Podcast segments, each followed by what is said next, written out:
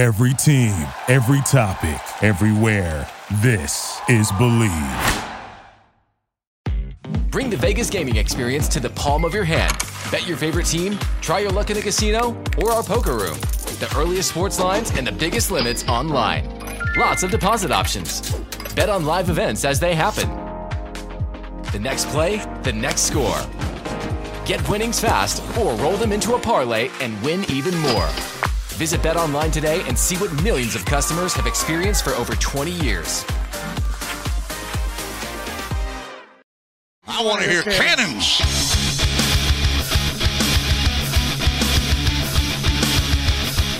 Three-step drop, goes on the end zone. On ball, touchdown Tampa Bay. Mike Evans reaches up with one hand and grabs it in.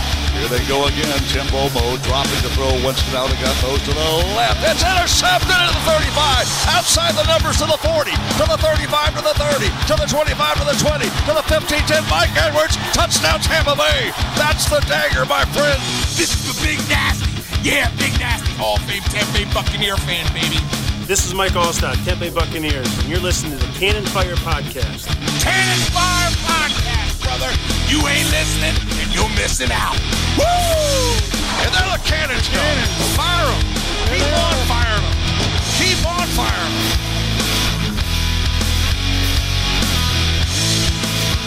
Hello and welcome back, ladies and gentlemen, to a brand new edition of the Cannon Fire Podcast. I'm your host, as always, Rhett Matthew, joined alongside me, my good buddy and co-host from BucksNation.com, Mr. Evan Wanish, joining us today as well, former Tampa Bay Buccaneers quarterback Shaun King. The Tampa Bay Buccaneers are five and six as of this podcast, and uh, not the way you would have liked to see this team roll out of the bye week two win uh two game win streak coming out of germany. Bucks got a week off and uh, they go to cleveland and lose it in overtime 23 to 17 your final score in that one. And just like every other loss so far this season there's a lot of finger pointing there's a lot of blame game and listen we were live at barry house yesterday and it, for those unaware barry house is a brewery. So uh, since we were there with the podcast they were giving me some free beers which i had to take advantage of because safe to say, with how much that game stressed me out on Sunday, I needed to get a little bit of alcohol into my system. But Shaun, let me get your take first and foremost. For the Bucks, not a lot of great coming out of that game, um, especially towards the end of the second half, and then Tristan Wirfs going down. We'll talk about an update with him here in a second. But what are your thoughts with where this Bucks team stands right now? Well, you guys are probably getting to know me a little better um, now that we've had, you know, more than half a season of podcasts here on uh, Cannon Fire, and you know I'm always a big picture first guy. Uh, now I will say this: the stress level of, of being a supporter, fan, follower of this year's 2022 Bucks team, I would probably take a couple years off your life. But all, all I would caution is that as inconsistent as up and down, as bad at times as this Bucks team has been, as fate would have it, they are in the worst division in all of football. And five and six currently has them comfortably in first place in the NFC South. So I would look at it from that standpoint. So I wouldn't go jump off a bridge, uh, but I would be very alarmed um, to come out of the bye and not play with. Again, you know, I always talk about. I can tell at the beginning of the game if the intensity is notched up where it needs to be. And right from the get go, I was like, yeah, this is going to be a four quarter game because they're not making tackles in the open field. You know, every time Cleveland's ball carrier encounters contact, it generally falls forward in the Browns' favor. We look slow on offense. You know, I'm going to say this. When Julio Jones looks like the most explosive weapon on offense, I don't know that that's a great thing, especially at this point in his career. So I don't know if, if you know what's necessarily going on in some of our skill positions. But even Rachaad White, as great as he's been as a pass catcher, um, he's been effective as a runner. When he got in the open field, you know, initially, I think it was the second drive of the game, maybe it was the first. He didn't look explosive going up the sideline. So I, I just don't know. I don't see a lot of quick twitch burst from our skill guys on offense, and I didn't see a lot of physicality, especially at the point of contact from our guys on defense. Well, let me ask you about one of the guys on offense who looked a little dejected out there, and this has been cause for concern over the last few weeks of the season. That's uh, big number 13, Mike Evans, at the wide receiver spot.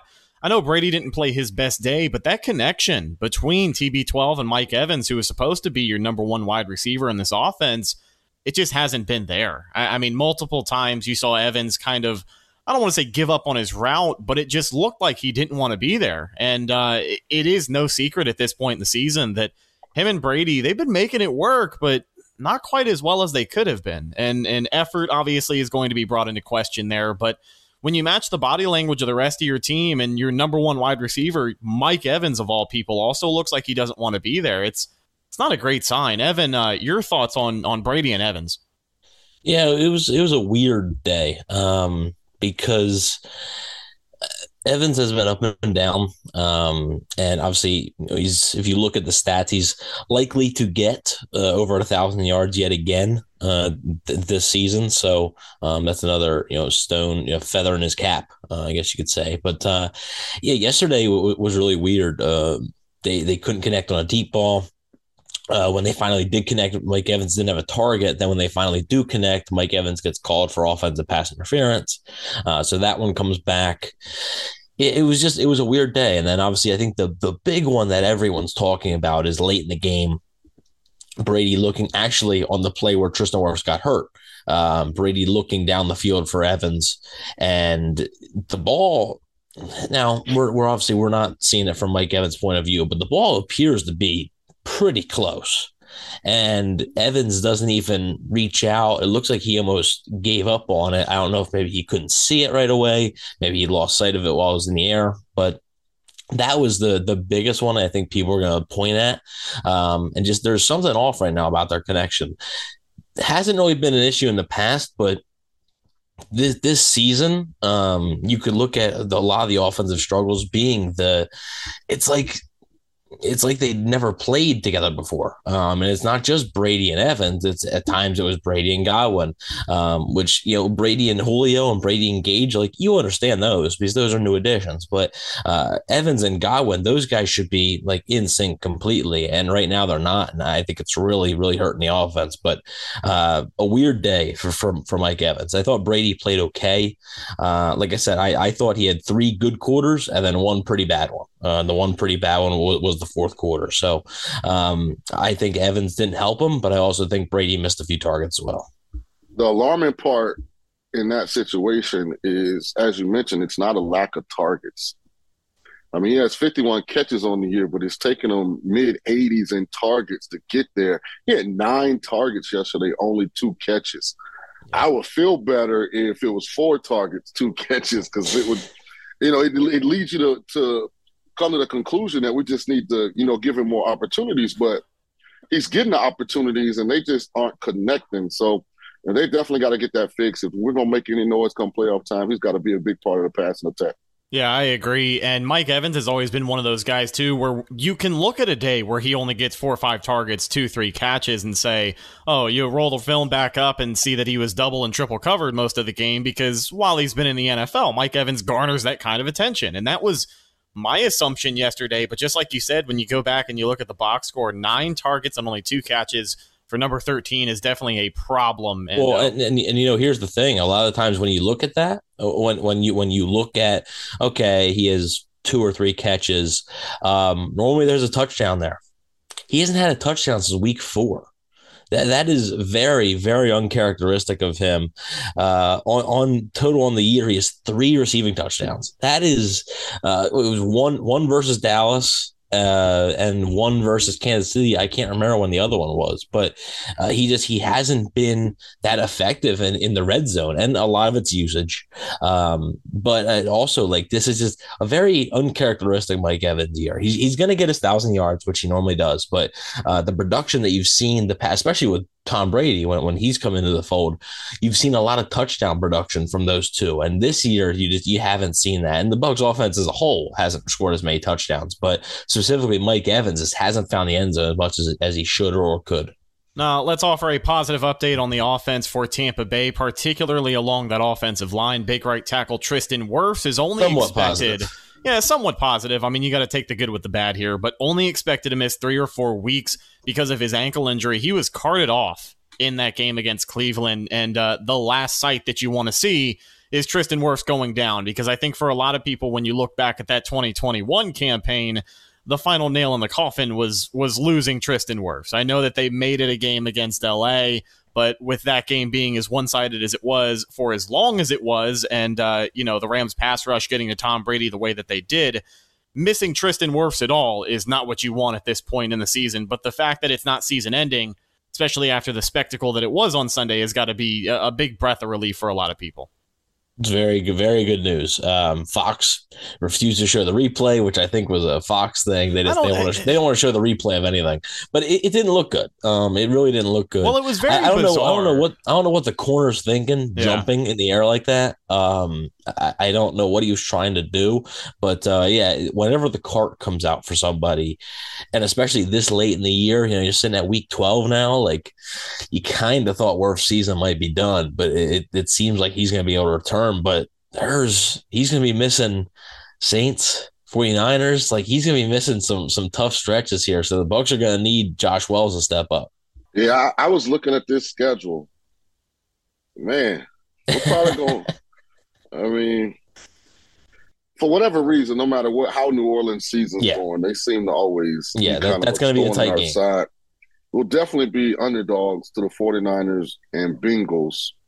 We've got to go to Arizona, so I'd imagine if we if we're coming off of losing three or four out of the bye week, I mean, Arizona probably be a small favorite because we're flying cross country. Then you end with Carolina, Atlanta. I mean, can can can seven and ten win the division? Win the division? Here- here's I here's mean- the here's the thing. So that that that's six games, right? That, that's six games. Let's say you know I think all they need to do, and this is you know it's a shame that this even come to this, but they really go three and three, and I think the division's yours. Like I, I honestly do think if you go three and three in these next six, especially if the three are against the Saints, Falcons, and Panthers, like then that definitely wraps things up. If it's all your division, but um, you know, it's no given. You know, we we, we don't know, and they, they haven't played a complete game this year. So like the 49ers are looking like one of the best teams in the NFL. The Bengals have really turned it on lately. So uh, the Cardinals are struggling, but that's still like you said, traveling across country.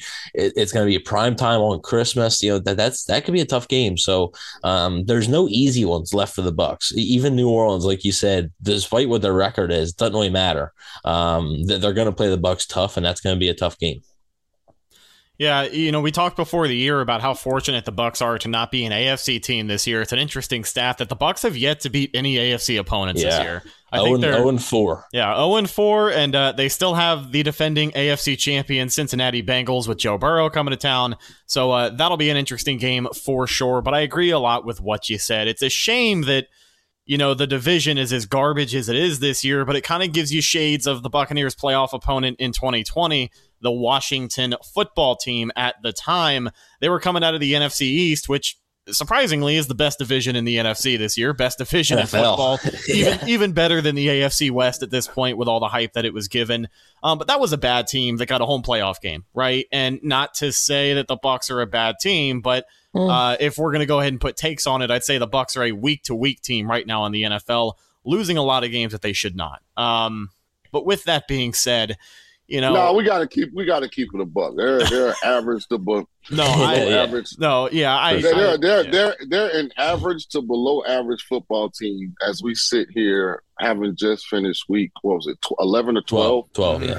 The the only reason that you don't categorize them as a bad football team is because of the resumes on the roster. Yeah, yeah. So you always have that history to fall back on. And if they do get it going, it won't be surprising. There are teams, Texans, you know, um, Bears. Those resumes don't exist. Those are bad teams. So, but the Bucks are average to below average currently.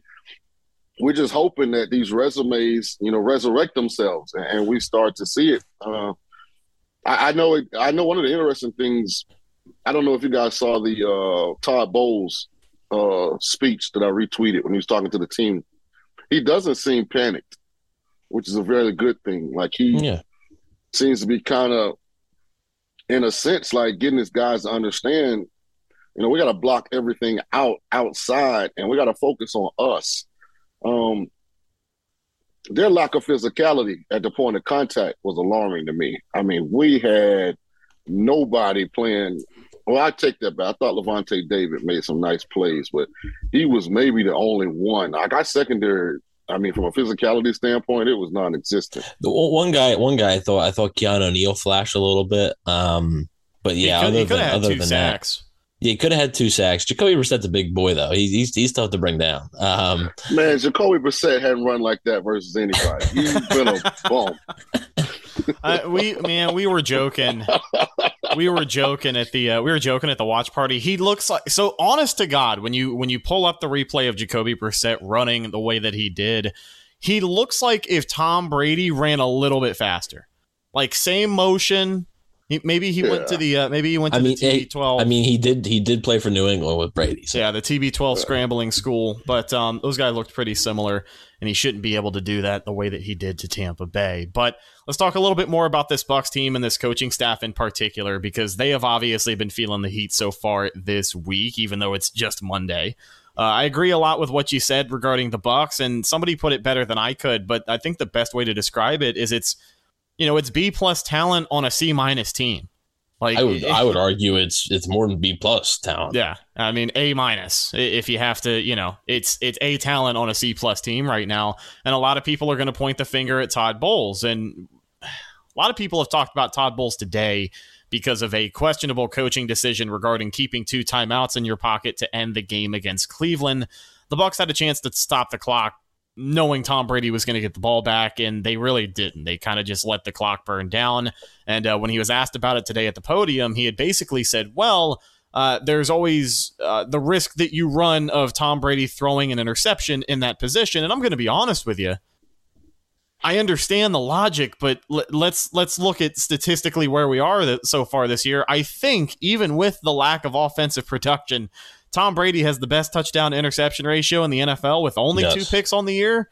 So I, I mean that I hate to say it, but like that excuse just isn't isn't isn't good enough for me, and I don't think it's good enough for a lot of other people. Um, h- how do you feel, Shaun, regarding the way that the Buccaneers, you know, their their time management at the end of the game? Do you think it let them down? Well, in my opinion, I mean, he just mismanaged it, and I don't care if yeah. he got Zach Wilson at quarterback. I mean, you have to be aggressive in these situations and try and win because you don't control the outcome of how overtime happens.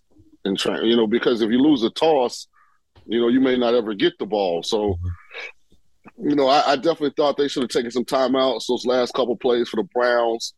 Uh, it became even more evident once the Bucks got to about midfield and only had eight seconds left when if the same – you know, sequence of plays happens and you use two of those timeouts, they're in that position with 35, 40 seconds mm-hmm. left on the clock, and he's not having to force the ball.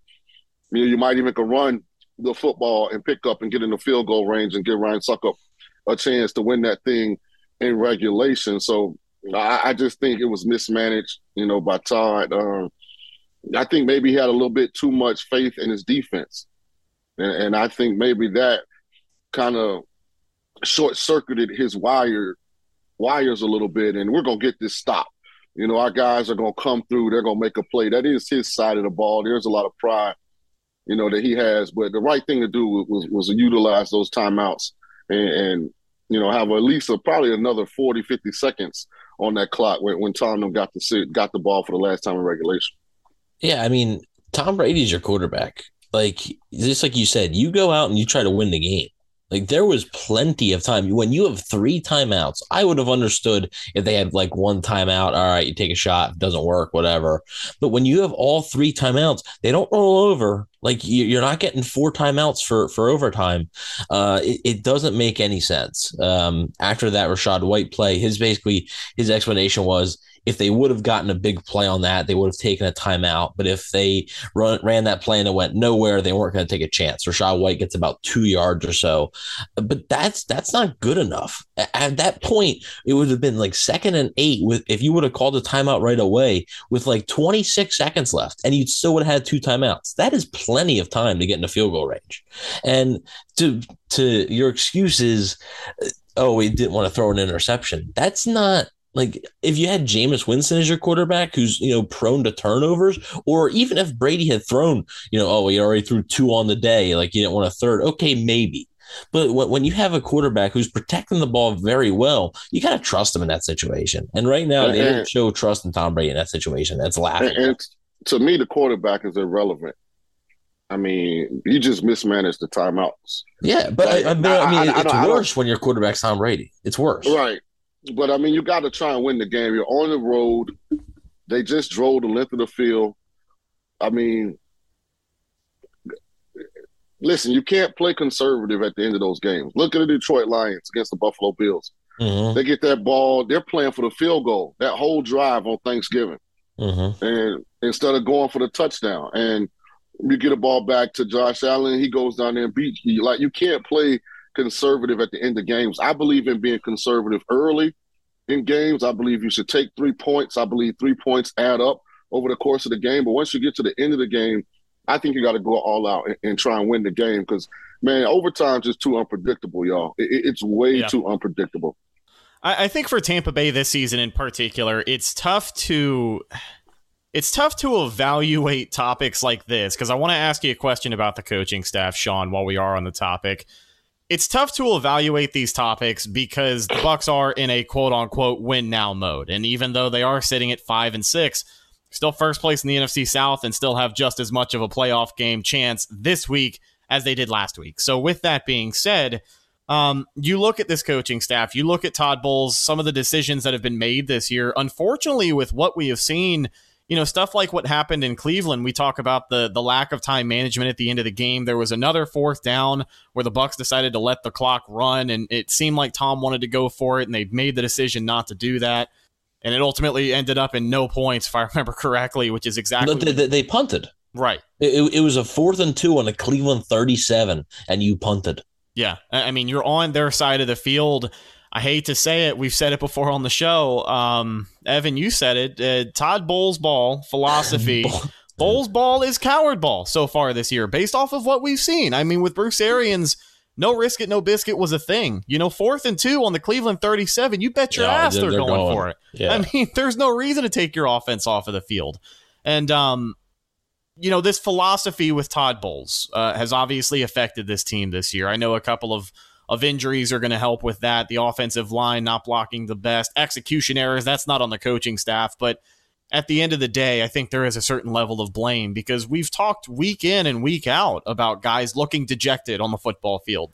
Tom Brady brought in the level of effort with this football team a couple of weeks ago before they started winning some more games.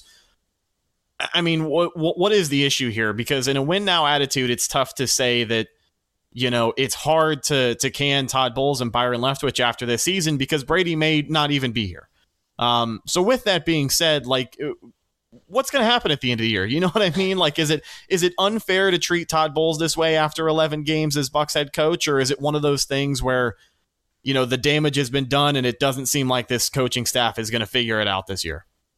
Well, I just don't think you can make a a, a fair evaluation or even an accurate assumption until the season's over because yeah. they sit in first. If they were in the NFC East and they were five and six and sitting in last, man, that's a different story. But I mean, they're still you don't fire the coach on year they win the division in his first year. Like it's the first year as a head coach. Let's just say they, they're putting another banner up. NFC South 2022 champs. That's the year you gonna fire me. and and on. this is this is a Bucks team not to not to forget. I mean, how many division titles did they win in the 2010s? One, right? Two. Yeah. So, so I mean, yeah. come on, zero technically. Yeah. And you have to and you have to remember that this hasn't been a normal year for Todd Bowles. I mean, you've got to think about all the stuff that's happened off the field, uh, the transitional stage phase that the offensive line is in you know, losing Ndamukong Suh, Jason Pierre Paul. So I, I, think you have to understand when you evaluate Todd Bowles you can't evaluate him through the Bruce Arians prism because it's not the same team that Bruce Arians coached. You know, Bruce had the three interior linemen. You know, Bruce had Sue and Pierre Paul. You know, he had this group a year younger. He had Brady without all the public off the field stuff in the off season. So it, it's a different situation scenario, and uh, we just got to see how it plays itself out. You know that that that's fair. Like that is fair. You know he had Alex Cappa, he had Ali Marpet, he had Ryan Jensen, he had Rob Gronkowski, um, he had you know Antonio Brown, but at the same time, you know, you talk about a standard, you know, and, and a culture. And to me, like, there's no lock that they're going to win this division. Like, like there is no law. I mean, if they lose Oh, Monday, absolutely not. you know, if, if if they lose Monday night, they will have the same exact record as the Saints. And if the Falcons win on Sunday and the Bucks lose, the Falcons will be in first place. So if they don't win the division, like I, I just I just don't see what the point would be in in keeping him um if they don't win the division if they do i agree it's it's tough to tough to fire a guy when you're when you're hanging up a banner um you know unless you get just get absolutely embarrassed in, in the wild card but i, I understand that Evan, but, Evan, let me let me ask you a question. When they announced that Bruce Arians was retiring, right uh, I wasn't on the podcast with you guys at that time, um, so I don't know your opinions. What do you think when they announced that Todd Bowles will become the head coach? I personally would have, and, and this is probably a bad on me in hindsight. I would have rather Byron Leftwich, um, just because Bowles already had a, a turn at head coach. I would have liked to seen a fresh, you know, fresh approach. You know, Byron Leftwich would have been a first year head coach. I would have liked to have seen what that would have looked like, and plus. Some guys are just better defensive coordinators, man. Like I think Todd Bowles is one of the best defensive minds in the NFL but some guys just don't work as as, as head coaches. And I would have much rather seen uh, a guy like Byron Leftwich get that opportunity uh, than Todd Bowles. I was okay with it. I didn't I didn't come on the show and say, oh, they're they're doomed, but I I, I felt underwhelmed. Uh, but also, I thought it might have been the expected thing. Once once Todd Bowles was interviewing for jobs, didn't get one. I was like, okay, it might might be Bowles' job. But I personally would have given it to Leftwich, which Do you doesn't, look great right now. do do you think if you had been of the opinion that this is the perfect hire, that your evaluation would be different of Todd sitting at five and six, number one in the NFC South? And I ask that because a lot of times this is how I like, you know, ask myself questions. Like if I come into the season thinking I, I thought the Miami Hurricanes were going to compete for the ACC championship. I mean, I mean that's a dumpster fire going on down there, right? So now, when I'm asked to evaluate how the season is going, do I try and defend my pre-flop opinion, or do I say, you know, I was dead wrong? I was, dead. I mean, you can, they're not defendable, but you know, sometimes I always like ask myself, did how I feel when this first happened impact, like how I am evaluating currently? Yeah, I, I, mean, I, I, I get it, and like, if I, if I really like the higher, you know, five and six though is just despite your division, like five and six is five and six. Like, I, I, I still, I, you know, despite me being a little underwhelmed on our season prediction show, Red had him going twelve and five. I still have him going eleven and six. Like, and, and by the way, Rhett's prediction's officially wrong now. Yeah, my, I know. my, my prediction's still Hey, why you throw you under the bus, man? No, I- all I right. don't So, th- th- th- well, th- I mean, that's what he loves to do. But we came into this year, and uh, two years in a row, I had a correct record prediction. He had three years in a row. So, I mean, they still have time to right the ship, Yeah, I'm, obviously. I'm, but I'm you're looking like my yeah, streak's you're, over too. you're 11 and six is hanging on by a thread there, pal. Yeah. But I, I will tell you my opinion on the Bowles hire. Um, I probably had a little bit more of a positive outlook on it than Evan, just because I had enough faith in Todd Bowles based off of that one year that he had in New York with a pretty decent roster. All right, went 10 and 6, and then after that, the wheels kind of fell off. But uh, people had said that, that those Jets teams were getting worse and worse as the years went on. Like it wasn't like and, they were and this is this is year one of Todd Bowles and they're five and six. Right, right. And and that's the scary part. But I kind of thought the transition would be a little more uh I thought it would be Would- smoother. I, I thought it would. You know, I, I thought at the end of the day, even with Todd Bowles as your head coach, in a lot of ways, this would still be an offensive football team. I think a lot of people thought that that way, and that's why they were so shocked uh, at the beginning of the year when the Bucks weren't producing the way that we wanted them to. Um, you know, but I, I, I gotta say, even though I liked the hire and I still had faith in Bowles, I just I maybe I'm speaking too soon here, but I get this gut feeling deep down that like I really just don't think they're going to be able to turn this thing No, around. I, I, it, it feels like a waste of time to me. Like it just, it just feels like like a, a waste of time. Even if they win the division this year, that's great, With right? the Host pressure- a playoff game, With but the like, pressure of long, I'm looking his- at this long term. Like, right, right. is Well, going to be? Is Todd going to be the head coach three years from now? Probably not. And like I said earlier, that's why it makes evaluating this so tough because you have Tom Brady in his potential final year in the NFL. And it's like everybody wants to still win a Super Bowl. And regardless of if you're coming off of a Super Bowl staff or not, a change at head coach isn't always going to guarantee a smooth transition. And that's what the Bucks are going through right now. And a lot of people don't want to be patient, but I, I mean, even though it's Tom's potential last year, it is still a first year head coach. What's up, Sean? Todd Bowles is in this position because of what side of the football? The defense. The Tampa Bay Buccaneers have lost a game this year where they've given up 14, where they've given Oh. up 20, Oh, where they've given up 21, where they've given up 27, where they just gave up 23. So that's why I'm hesitant to try and allocate blame on Todd Bowles because the defense has played good enough for them to be three, four games better. Like Yeah, but why? lost- Like the, the accountability thing on offense, then like that's got to fall on the head coach too. Then Yeah, well, then I think more of that. How does that play into to maybe what Tom had going on this offseason? Maybe not having Gronkowski, maybe not having those three interior linemen. no, it, it, hurts about. for sure. Yeah, it Right. hurts. So, so all I try and ever do is like look at the big picture, and if Bowles is an offensive guy, I would say, I mean, this ain't working. But as a defensive head coach, I mean, they haven't lost a game where they gave up more than 27 points. And 27 and 23 are two of the six losses. The other games were all less, 20 points or less. Well, the Kansas Kansas City one wasn't, but Well, that was That- 31. Yeah, they yeah. gave 41 that game. Right. Now that's the one outlier. And I mean, I mean, so you're talking five of those six losses where the defense really played winning football. So, I mean, if, if we're going to be fair to Todd, then then where's the it's a- it's a- accountability? it's where's the accountability for Byron then? Well, I just think it's an offensive personnel issue. Like they don't have as good of players on offense as they had last year. Like the interior the offensive line is obviously a, a, a situation. Like not having Gronkowski, we didn't think it was going to be drastic, but obviously it's been drastic. Is Mike Evans a step slower? Is Brady lost a couple miles an hour on the fastball? Like they don't have Antonio Brown. Not saying that he was the end all be all. I'm just saying it looks different. They've battled injuries. We still haven't really seen uh, Gage. Uh, Julio's missed a bunch of time. Chris Godwin didn't start the season. So I think when you when you look at like Leonard Fournette's out right now, I don't know if he's really injured or if they're in the doghouse. Who knows what's going on with with playoff Lenny? But I mean, if you look at why their record is what it is, it's been because of their inability to produce points on offense. Yeah, Like those games that they lost, they scored 12, 3, I think 17 and 1.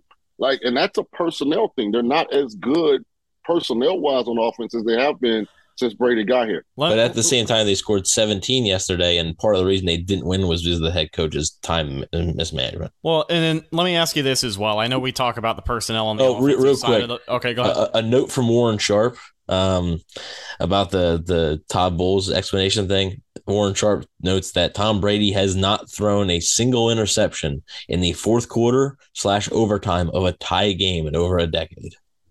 Oh, y'all didn't defend Bowles on that. That's why I even went to say it didn't matter who the quarterback was.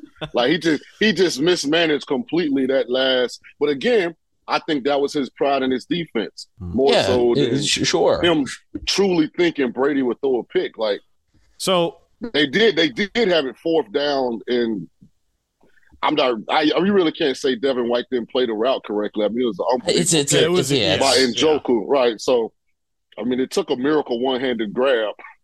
On four on fourth down. But let me ask you one more question. This is about the offensive side of the ball. I know we just talked about the talent and um, you know, some of those guys maybe not playing to the best of their ability, but this play calling with Byron Leftwich has been brought into question multiple times this year. And uh, there were multiple instances in the game on Sunday against Cleveland where we questioned it again. There was uh, one sequence that I talked about on the podcast right after the game where the Bucs needed it was a long field, granted, but um, I mean you needed something, just something, uh, execution, a couple of first downs, and uh, what we saw deep out of their own end of the field was a Chris. Uh, I'm sorry, a run up the gut, which run. got maybe maybe a yard, a first down run up the gut, and then we saw a screen pass to Chris Godwin. Got for, about three for maybe two or three yards. And then we saw a screen pass to Chris Godwin. Got about two. Got about two yards and took about 18 seconds off of the clock, all things considered. Um, I mean, this is a pattern. You know, th- this is a pattern with the offense. And, and I mean, there were even times this year where we talked about, you know, Mike Evans, his lack of production, his lack of touchdowns. Three, four weeks ago, we weren't talking about if Mike Evans had lost a step. We were talking about the fact that Tom Brady just hasn't been throwing to him in the end zone. And I, I, know that that's going to come down to the quarterback. He's the one on the field making decisions, but I gotta think there can be a much better effort made to try and get guys like Mike Evans open on a more consistent basis, especially in the end zone where the Bucs just have not scored points. I mean, they they couldn't even settle for field goals against Cleveland, and that probably would have won them the game. No, it would have. If, they kicked one field goal, would have won them the game. Would have made a two score game. If you ask me, the one glaring, obvious um, difference between Bruce Arians being on the sideline and Bruce Arians being uh, not on the sidelines is the lack of consistent, aggressive downfield passing attack. Part like of that, where, part of that, I think, is the offensive line. They don't feel they have time. And That's see, initially, I, I initially I thought that too, but then I went back and looked at Brady, some of Brady's Patriots tape, and you know, a lot of his tenure in New England, it was screen game, quick stuff to Welker. You know, he would play action and throw the ball down the field, but the majority of it was, you know, getting the ball out of his hand quick, getting the ball into, you know, especially those slot and Gronk, Aaron Hernandez type players' hands quickly. So I think what we're seeing here is, you know, not having Bruce on the sideline on the head say, hey guys, take shots.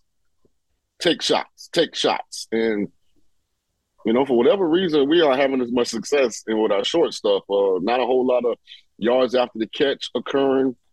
Whole lot of plays where you feel like one block away from it being a big play. You know, maybe one quicker cut. So I, I think that's where the lack of explosiveness, or, or at least the, that's where I see Bruce Arians not being on the sideline having an impact.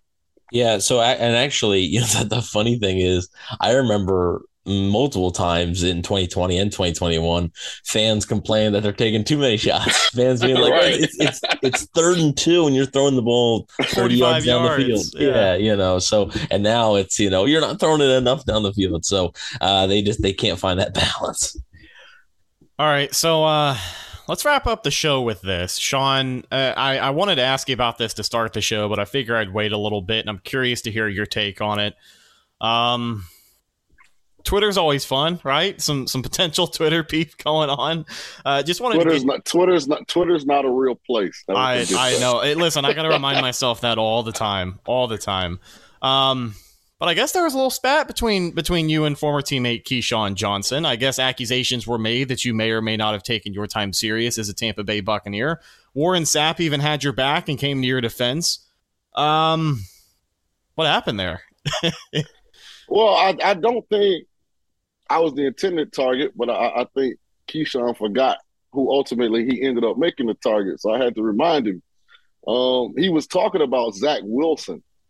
And, uh, you know, that's something that's close to his heart. You know, he was a former Jet, you know, so uh, he was a part of, you know, that organization at some point and and explaining, you know, why he thought Zach Wilson you know, not being a starting quarterback was the right decision. He, he kind of threw me under the bus. And I was like, hold on, Playboy. so, you know, sometimes, you know, your brother, I mean, you know, he speak out of turn. You know, he talks when he should listen.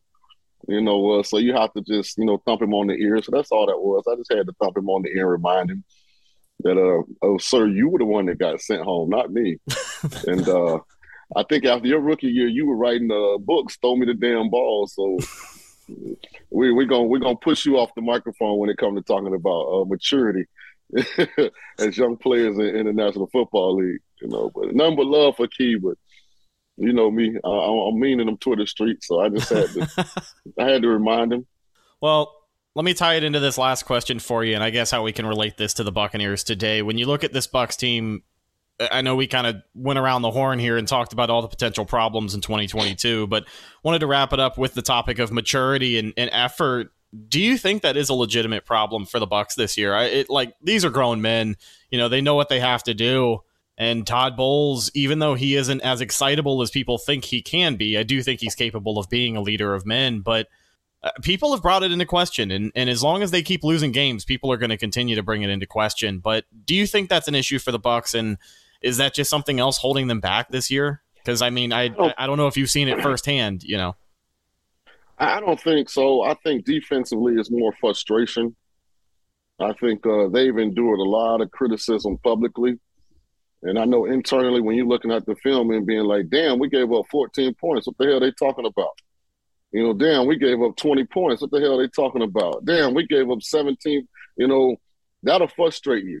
And then when some of the plays that you're used to making, for whatever reason, you're not making them. When you're used to, you know, stop the guy on third and fourth and, and get off the field, now he's spinning out of it and, and, getting the first down. When you're chasing Patrick Mahomes to the sideline, you know, the last two years you've made that play. Now he gives you a little hezzy, throws a touchdown. So I think some the, the outside criticism to me that's not justified based on the actual facts is frustrating. And then, you know, being in position to make some plays and, not being able to make them. Also, I mean, from a turnover standpoint, they have not been very good. They've not caused a lot of havoc in forcing the other opposing team to turn the football over. So that's got to be frustrating. I think the offense, man, they're just getting old. I think if you're being honest, they're older, you know, uh, than they were in 2020 when Tom got here. And uh, I'm just telling you, if you go back and rewatch the Browns game, I think it was a uh, like a jet sweep or like a, he Brady pitched it to him. I think he was faking like an outside zone or something. Watch how explosive Julio Jones looks. Yeah, yeah, he he flew out of Com- Compared to these other guys, I mean, I love Mike Evans to death. I mean, he's gonna go down right now, in my opinion, as the best Bucs wide receiver in the history of the organization. But man, he ain't moving fast right now. You know, uh, just being honest. Like I, I, I mean, feel, a guy like Chris Godwin, feel, Godwin doesn't seem like he's all the way back. Yeah, you know, from a major I, injury. I don't feel any juice from the tight end position. Like even running back, and I do. This is one of my big pet peeves of Fournette and Rachaad White. He made some good runs, but I didn't feel any juice. Like I didn't feel juice on the offensive side, and maybe it's just they're getting a little older. Hey, I know we talked about Rachaad White and his day running the ball against Cleveland.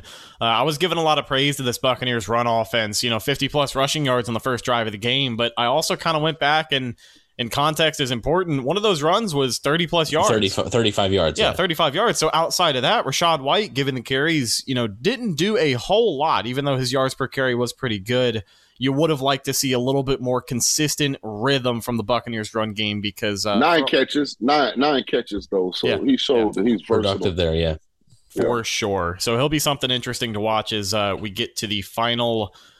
Almost final quarter of the season. It's kind of crazy. You know, you get that feeling of of oh, football's back. I can't believe football's back, and then it's after Thanksgiving and you're throwing away leftovers. So, uh, you know, with that being said, ladies and gentlemen, that's going to do it for today's episode of the Cannon Fire podcast with former Bucs quarterback Shaun King. Pleasure to have you on as always. Where can the people follow you on social media and check out your content as well? Uh, I have a, show Monday through Friday here in Las Vegas uh, on the VSIN network. That's V S I N from uh, 3 to 6 Pacific. So that would be, what is that? Uh, Six, six to, six to nine Eastern. Six to nine yeah. Eastern. Yeah. Uh, you guys can check us out. Uh, also on Twitter at Real Shaun King, on uh, Instagram at Coach Shaun King, and of course right here on the Bleav Network doing the Cannon Fire podcast. I heard you. Uh, I heard you made Evan a little bit of money this weekend. He yeah, did. man. you know that's what we do. That's what we do. Anytime you need any help, man, just hit me up, man. All right, yeah. Never bet against Tulane. That's that's what I learned. Yeah, man, we uh we got a shot. We uh, got one more game to go. Uh, looks like it's gonna be Willie Fritz's last. I heard he's taking the Georgia Tech job, but mm. hopefully we go out with a conference championship win. Yeah, it's been a fun year for college football. I know USF is in the middle of a head coaching hunt, so it hasn't been very fun for them this season. But aside from that, uh, it's been pretty interesting, especially with Bama falling out of favor in recent weeks. But with that being said, follow our show on social media Facebook, Instagram, and Twitter. All of those are Cannon Fire Podcast. Best place to go for updates on the show. And of course, Buccaneer News as it happens. Speaking of Bucs News as it happens, you can follow my co host Evan on Instagram at Bucks underscore daily. You can also find him on Twitter at Evan NFL. Check out his written work at BucsNation.com. Last but not least, you can find myself, Instagram and Twitter at Rhettakus, R H E T T A K U S. If you follow me, I will follow you back. But that's it, folks. We'll talk to you later on this week for our game preview show, Week 13 division action. The Tampa Bay Buccaneers taking on the New Orleans Saints on Monday Night Football. Should be a great game. We'll get you warmed up for that one on the next edition of the show. I'm your host, Rhett Matthews, signing off from my co host, Evan Wanish and Shaun King. We'll talk to you in the next Free Todd Bowles. We'll talk to y'all later this week with our game preview for week 13. Until then, and as always, thanks for listening and go Bucs. Thank you for listening to Bleav. You can show support to your host by subscribing to the show and giving us a five star rating on your preferred platform. Check us out at Bleav.com and search for B L E A V on YouTube.